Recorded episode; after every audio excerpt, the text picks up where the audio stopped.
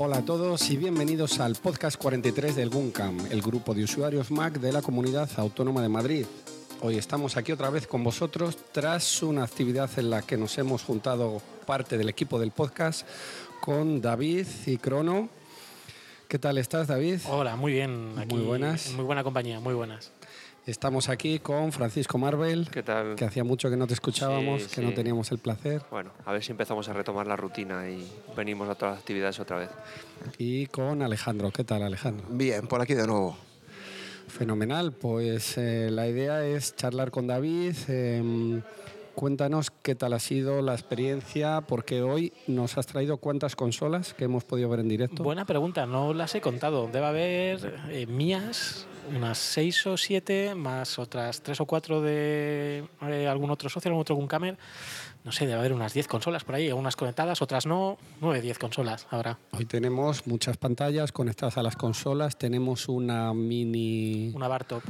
una bar top. Es una, re- una media recreativa. Eso quería decir yo, media recreativa. Bueno, pues cuéntanos un poco, nos has hablado de la historia de las consolas y de la historia de, los videojuegos. Correcto, era un poco la idea, centrarme más en las consolas que en los videojuegos, pero bueno, al final van de, van de la mano. Hemos tocado un poco bueno, pues los inicios de esas primeras consolas que eran un juego electrónico conectado a una tele, hasta un poco lo que, lo que tenemos en estos días con juegos ya con gráficos hiperrealistas, grandes superproducciones y un poco, bueno, pues pasando, haciendo un repaso por todas las generaciones de consolas que, que muchos hemos podido disfrutar. Bueno, te, te ha faltado la, la Sinclair. Claro, es que el tema de microordenadores no, no es Es que yo me he pegado tardes y tardes de programación para luego encima que no funcionara. Yo, yo me dedicaba a copiar los ejemplos en el Amstrad Sí. de final del manual y luego los cambiaba a mi gusto. Yo cantaba y un amigo copiaba. Y al final, digo, a uno de los dos lo hemos liado. error, ya, se acabó. Venga, a por el bocata de nocilla. No, el tema de los microordenadores es lo que comentaba al principio de la, de la charla. Todo lo que es arcades y microordenadores, incluso ordenadores eh, de hoy en día, lo he obviado porque si no, la Es que si no se extiende. estaríamos aquí todo el fin Pero de tú semana. consideras esos primeros microordenadores como mm, precursores de las videoconsolas? Realmente no, porque al final esos microordenadores tenían muchas otras funciones además de los videojuegos. O sea, es como los ordenadores de hoy en día. Lo puedes usar para eh, escribir un documento en Word o para echarte una partida al juego que, que toque.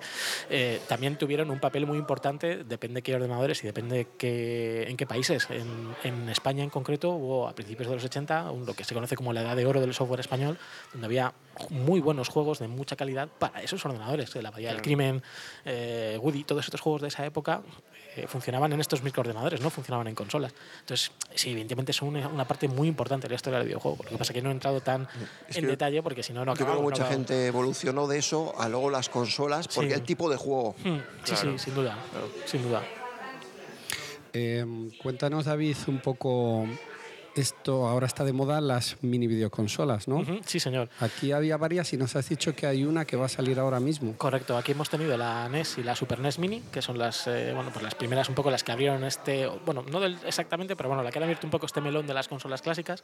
Y la que sale la semana que viene, el 3 de diciembre, es la PlayStation Mini, que es, eh, bueno, pues una PlayStation como la original que tuvimos en su momento, pero más pequeñita, igual que lo que ha hecho Nintendo, con 20 juegos precargados en memoria, que, bueno, son esos juegos, te pueden gustar, gustar más, gustar menos, son los que vienen. Entonces, un poco en función de, de Es que gustos. veo estas, veo estas mini, mini consolas como el, el regalo nostálgico a nuestra generación que las Totalmente, tuvimos. totalmente. Porque tú se la pones ahora mismo a un chico, a un niño, y se cansa los dos minutos, Sí, sí. pero tú te puedes tirar horas. Porque yo, yo la he probado, la, la mini NES, la enchufé en la tele y que me la dejó un, un amiguete porque no, no la pude comprar en su día.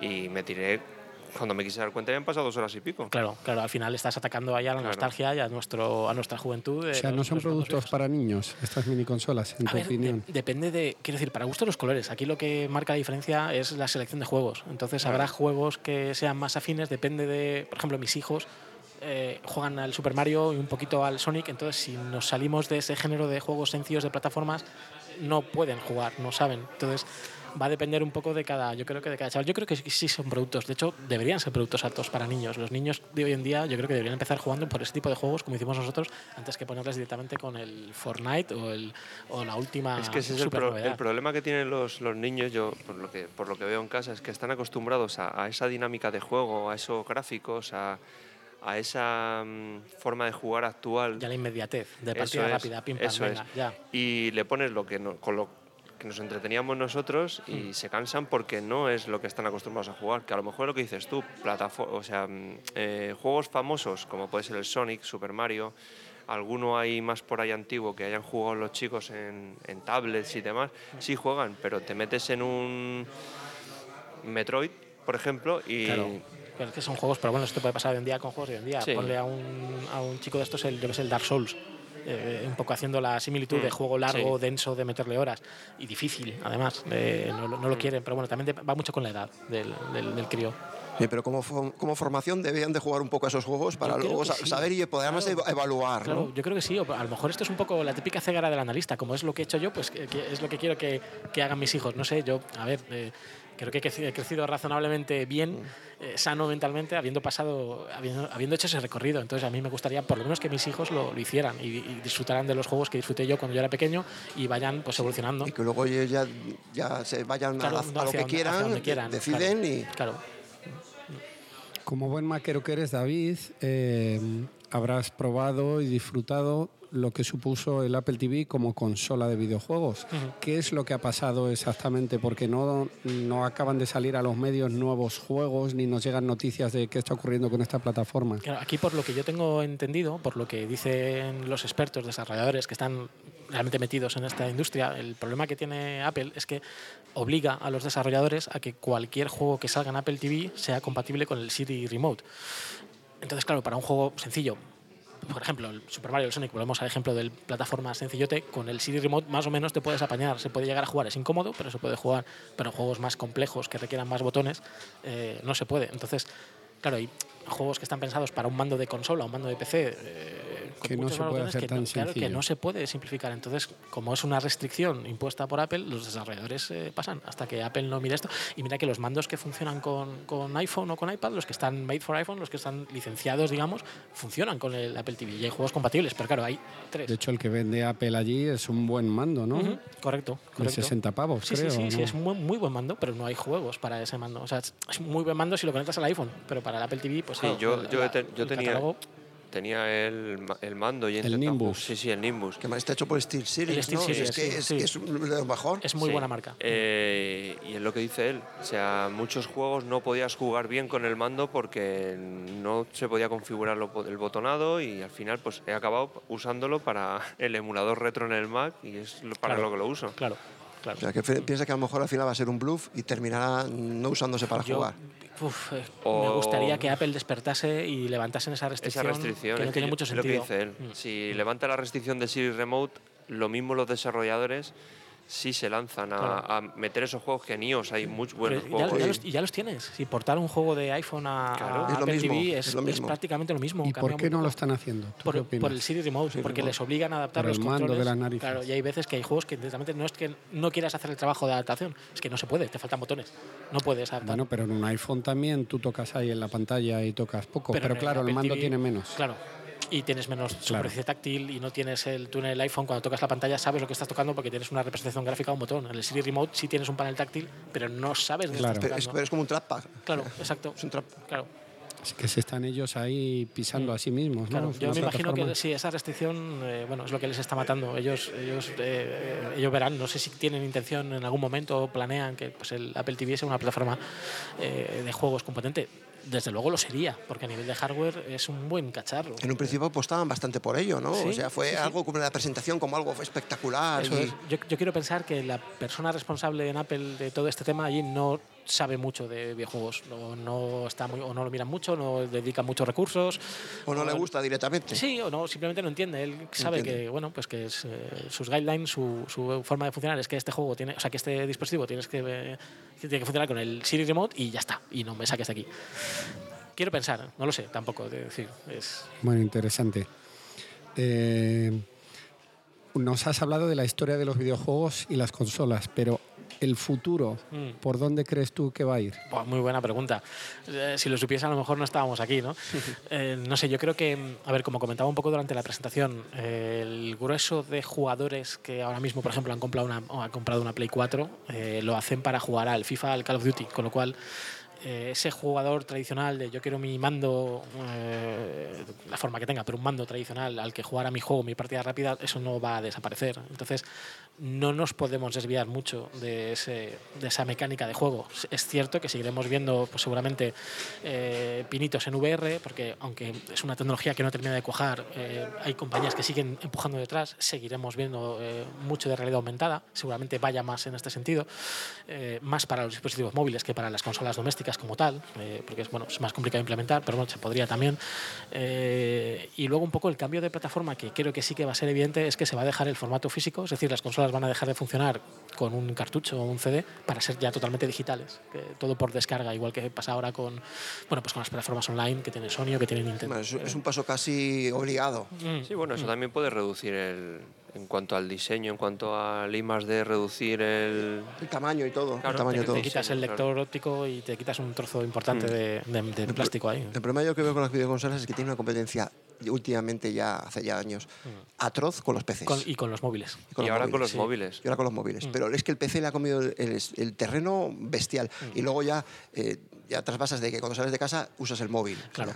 El jugador eh, hardcore y dependiendo en qué tipo de juego es de PC sin duda. O sea, es un poco también el ejemplo que he puesto antes, el que juega juegos tipo eh, disparos en primera persona, el shooter de toda la vida, eh, quiere jugar en PC porque tiene su teclado y su ratón. Y aunque son compatibles con Play y estos periféricos, con la mayoría de juegos, eh, bueno, pues eh, al final estás en el PC pues por la comodidad de la posición que tienes jugando, porque también eh, técnicamente son superiores y tienen mejores gráficos, porque además hay gente que lo usa ya a nivel de competición y ese extra solo te lo da el PC, eh, aunque no quita que las consolas no lo puedan hacer. Pero quiero decir, un poco el, el mercado de PC está creciendo mucho por el tema de eSports y por ese jugador entusiasta. Y el online, el online le tira mucho porque el PC tira mucho de red y funciona realmente un poco, como dijéramos, un poco mejor. Tiene mejor hardware Sí. al final. Y, Y a- las consolas tienen funciones online, pero en el, en el Yo- PC siempre va a funcionar un poquito mejor. Yo el ejemplo lo veo, lo veo en casa. Mi hijo siempre ha sido jugón desde que era pequeñajo. Mm. Y ahora con 22 años que acaba de cumplir, eh, se, ha, él se ha comprado la PlayStation 4 y se ha comprado ahora la Switch, pues tenía también la Wii U. El tiempo que dedica a esas es un 10% de cada una sobre un 80% que dedica al PC. Claro, luego también es muy importante el componente online, como decías, ya no el jugar online, sino el poder comunicarte con tus amigos Sí. online. Juegas en PC porque son todo facilidades. Yo me pongo a jugar al Fortnite y estoy hablando con mis amigos por Discord o por Skype y a la vez que jugamos. En consola se puede hacer, pero es más complicado. Por ejemplo, en Switch, dependes de un dispositivo externo. Se puede hacer, pero tienes que estar manteniendo esa conversación eh, usando un móvil.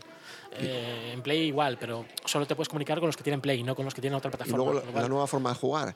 Tienen abierto también, aparte de la multisesión, tienes abierto YouTube, estás viendo partidas y dices, anda, concho", y se cambian a la partida y se pone a jugar con la partida, Sí, porque está viendo, él ve muchísimas partidas desde hace ya muchos años. Entonces, todo eso te lo da el, el PC. Es la consola eso, y es que ha cambiado la concepción, claro. y se cambia totalmente Claro. la concepción del juego. Claro. A ver, una consola al final está hecha para jugar. Las hay Para que lo que tienen es. capacidades multimedia porque Es para lo que producen es. películas en Blu-ray o porque tienen acceso a servicios como Netflix o como Sí, YouTube. bueno, él, ¿vale? él ha usado, fíjate, Tienen- para Netflix y eso sí lo ha usado la claro, consola. esa- para las consolas, para eso se desenvuelve muy bien, pero en cuanto les pides un poco más, no es un PC. Al final un PC es mucho más Claro. versátil, evidentemente.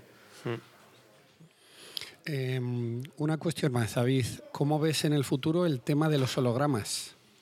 Es decir, juegos donde haya hologramas que interactúen contigo. Esto en realidad es una especie de realidad aumentada. Sí. ¿Existe eh, ya algo? eh, hay tecnología para generar hologramas, lo que pasa es que es compleja y es. eh, Muy caro, entiendo. y todavía. muy difícil de implementar a gran escala. Es decir, puedes tener un holograma de un tamaño, pues qué sé yo, una pequeña caja, a lo mejor, pues, de la mitad de una caja de zapatos. O imagínate que encima de una mesa un aparato pudiera proyectar muñecos que tú estás Claro. manejando. La tecnología holográfica existe. Yo creo que tiene que avanzar eh, de manera que se, que se pueda utilizar a, mayor escala y que puedas proyectar imágenes más grandes en superficies que no, que no estén eh, constreñidas pues en un espacio muy pequeño como es una pequeña caja.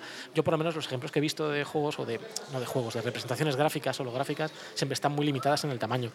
En el momento en el que esa limitación técnica desaparezca y tú puedas proyectar un personaje, por ejemplo, de tu tamaño delante tuya, por ejemplo, un juego de lucha, y puedas medirte el lomo con uno que tienes delante, que es holográfico, podría funcionar.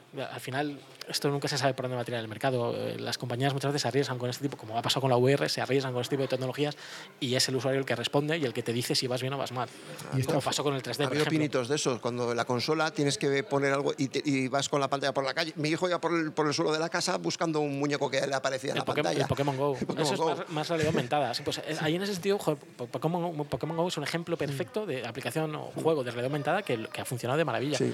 Y, Y y sigue, que pega pegaron el Sí, sí, pelotazo sí, sí, sí. y Sí. movieron mucho dinero. Además, y ahora lo han ¿no? pasado a Mira, Switch y ahora, sigue funcionando. eso es. claro. Ahora el movimiento de Nintendo ha sido pasar el Switch y que tú puedas compartir los Pokémon y las bolas y todos los accesorios del juego con la Switch, del móvil Ajá. a la Switch. Y luego la bolita que han sacado. Sí, la Pokébola que te avisa cuando hay un Pokémon cerca y solo pulsando el botón Solo ya lo, el lo botón. atrapas. No tienes ni Eso que abrir es. la aplicación, ni el juego, ni Eso nada. es. Sí. Leña, no sabía eso. Qué fuerte me parece. Es que, Lo de es la que mi- bola, mi, la hijo se la, com- mi hijo se la compró esta semana porque sí. la tenía pedida, que es la edición, la edición Pokémon, no sé qué la Hay Switch, dos, está la, la Pikachu y la If. la Pikachu. Él tiene la Pikachu, Pikachu. es el bicho amarillo y If es Sí, el bicho es es, y entonces también viene con la bola, no sé Sí, qué. sí, sí, eso es. No, que la bolita vale 50 euros. Sí, la sí, sí, es un trozo de plástico caro. Sí, sí. Hablando de, de realidad aumentada, hologramas y tal, eh, creo que todos habéis visto Ready Player One.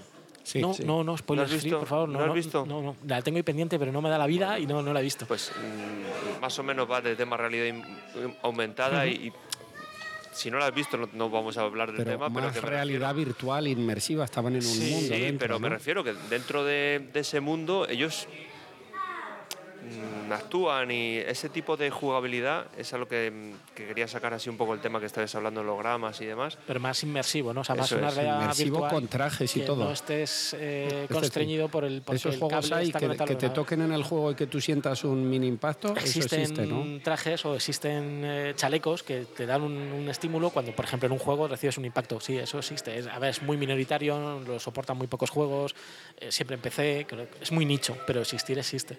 Eh, al final, el tema de la inmersión en VR estás limitado al espacio que tengas, eh, Sí, es que o eso- bien en esa, tu esa habitación o salón. sensación, por ejemplo, yo que sé, y por ponerte el ejemplo, ir conduciendo un coche, tener un accidente, un golpe, o ir montando en moto, un codazo, Mm. ese tipo de cosas tiene que, Es un paso más, ¿no? En la inmersión. claro, es un es, tiene que ser una sensación Claro. buena. Claro.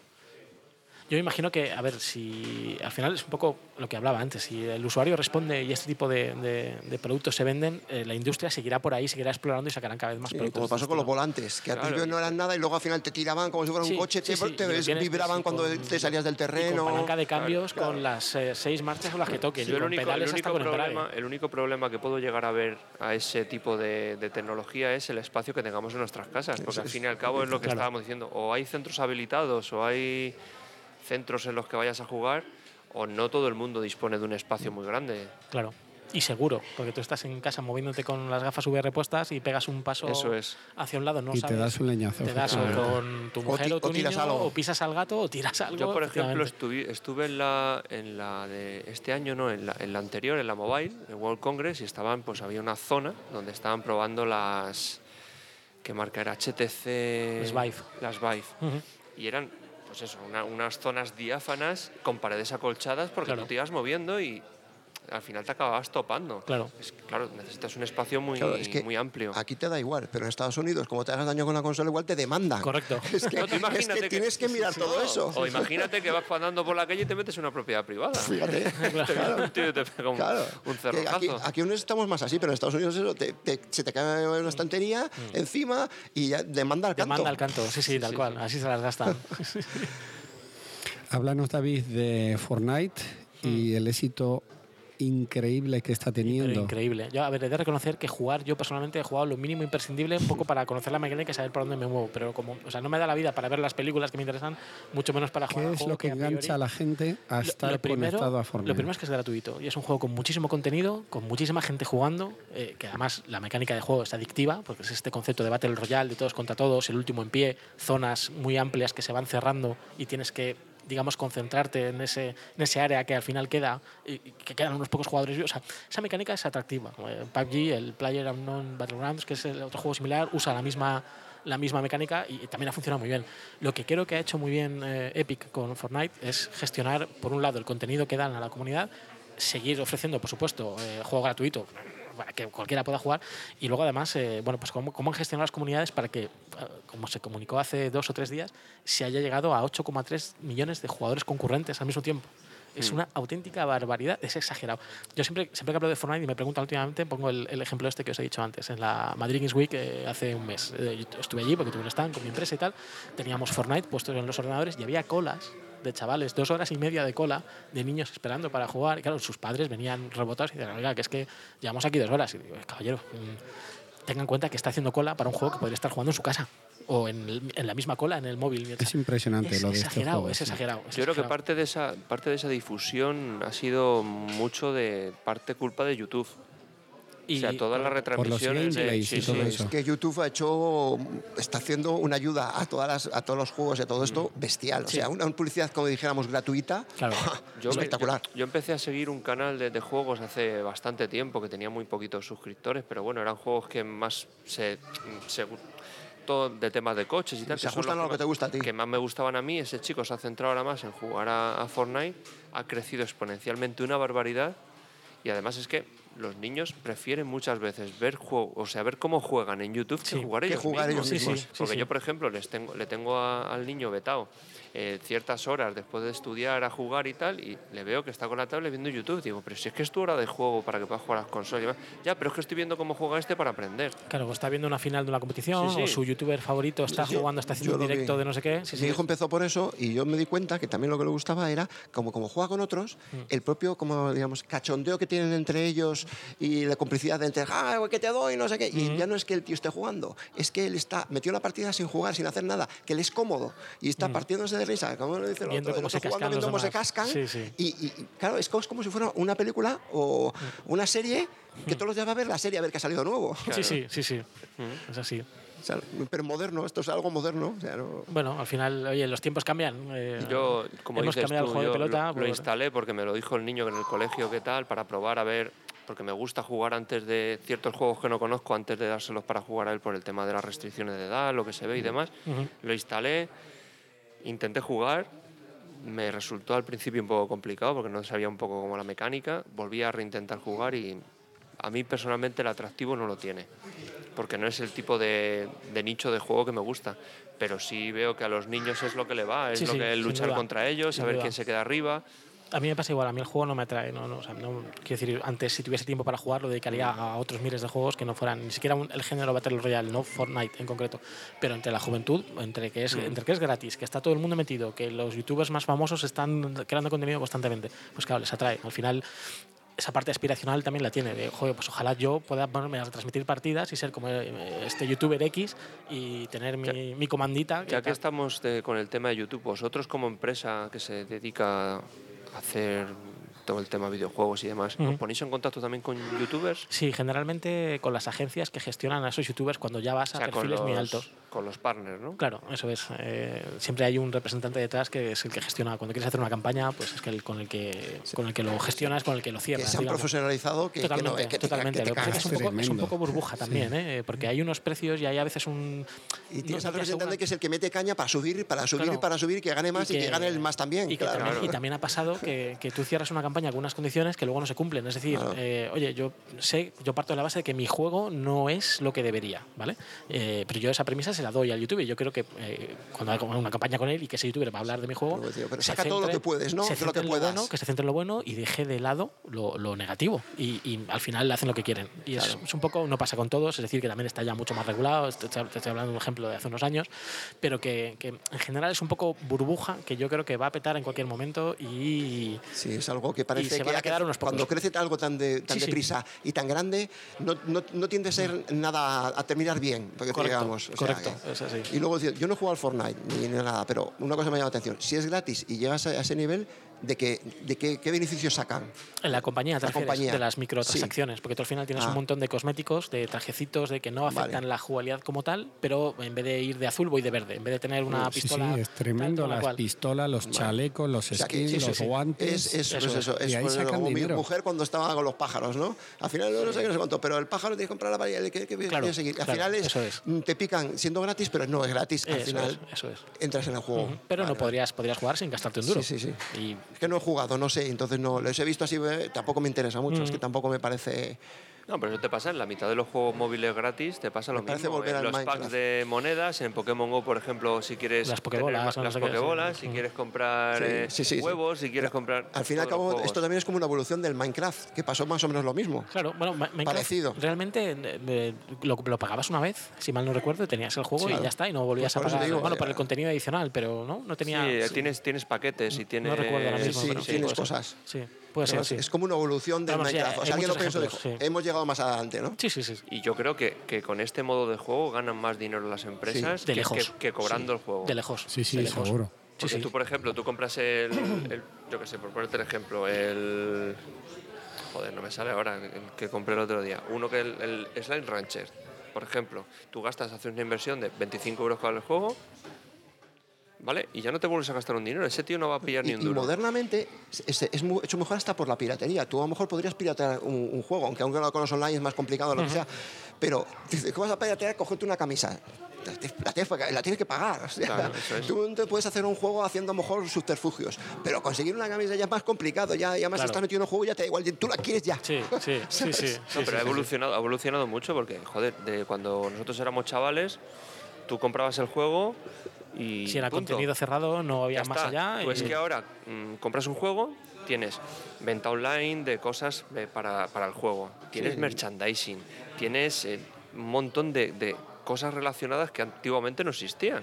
Y si existían es, es que eras un fricazo de cojones. ¿no? Y ahora te vas hasta las ferias vestido con. Sí, el- tú, Sí. joder, tú acuérdate, tú has sido un jugón. Tú cuando eras chaval, tú ibas al colegio con una camiseta de Sega, Eh, no, no, porque no la tenía. Si lo hubiese tenido, posiblemente lo hubiese pero, llevado. pero porque no la... No, la- no, Porque no, bueno, ahora aquí, quieres... aquí no, la- no, no existían. Supongo que a lo mejor en Estados Unidos Sí, son Estados Unidos, más sí, bestias. Sí, sí. que, Sí, pero me refiero sí que en, pero- nuestro, Sí. en nuestro entorno, joder, si, si ibas con una camiseta de esas porque algún familiar había bajado por trabajo al extranjero y te la había traído, Sí. ya es que eras el friki. que Miraban tienes que darte hoy por hoy un, tienes que darte una vuelta por eh, esta tienda de marca de ropa tan extendida que no voy a mencionar por si acaso porque no tal eh, de ropa low cost eh, que Sí. está constantemente sacando Igual, productos De, de consolas de cómics de manga Y lo venden todo, y lo venden todo. Lo petan, sí, es que lo petan. sí, sí. Y yo soy el primero que, bueno, de, de camisetas de cosas de Nintendo, todas las que veo las pillo, Sí. sin duda. Bueno, tengo por aquí una última pregunta y quería hacer un inciso porque hoy estamos grabando mientras tenemos aquí a unos cuantos jóvenes que están jugando a las consolas. Y bueno, tenemos un pelín de jaleo, pero yo creo que se va a escuchar todo muy bien. David, dinos, una persona metida en el mundo de los videojuegos como tú, ¿cuál es tu juego favorito? Aunque ya nos has contado a los Vale. que estábamos aquí.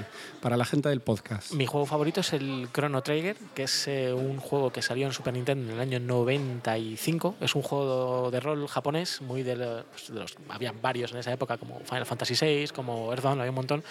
Este, eh, en concreto, eh, tiene los personajes diseñados por Akira Toriyama, que es el, el dibujante del creador de Dragon Ball, con lo cual los diseños de los personajes son muy similares a, pues, a Son Goku y compañía. Y eh, bueno, pues es un juego de viajes en el tiempo, de relaciones entre personajes, es un juego muy largo, con un montón de, de historias paralelas y secundarias que puedes hacer una vez que has completado el juego.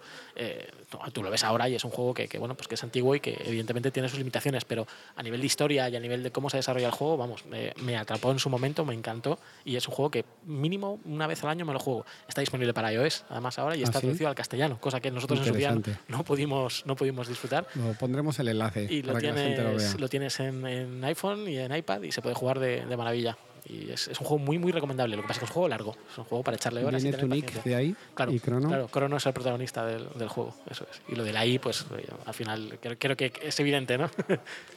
Bueno, pues algo más sobre videojuegos. A mí me gustaría que nos contaras eh, tus cacharros Mac, lo que tienes ahora, si te has hecho con alguna de las últimas novedades. Si queréis preguntar algo más sobre la charla vosotros, si no, cuéntanos. Que no la eh, cuente que nos empieza a dar envidia. Uf, Los ulti- el último cacharro. He pasado- he pasado por caja con casi todos. Pajarito que tienes iPad Pro nuevo, ¿no? y Tengo Mac Mini nuevo. Tengo el iPad Pro de 11, tengo el Apple Watch 4 eh, y el Mac Mini no lo tengo porque la lié al comprarlo porque no cuando lo compré no sabía que la memoria RAM se podía cambiar por el, eh, por el usuario y cogí el modelo de 32 gigas, con lo cual cancelé el pedido porque claro, me ahorro un dinero, lo cambié por el de 8 gigas, ya le cambiaré yo la memoria. Y ya más le adelante. subirás tú la RAM. Claro, y en vez de llegarme cuando me tenía que haber llegado, pues creo que está para el 28 o algo así, con lo cual no me ha llegado todavía. Pero bueno, llegará. Aún así, se lo ha comprado Andrés ayer y dice que con, Con 8 8 gigas que va como un misil. tiro, o sea, sí, como sí, un tiro. Me lo ha contado antes. Claro, es que tiene un disco que es espectacular. Eso es, eso Es es. impresionante. Entonces, tiene que tirar de Y disco suple, para... suple las carencias de todo lo demás. Claro, ya a lo mejor, eh, bueno, habiendo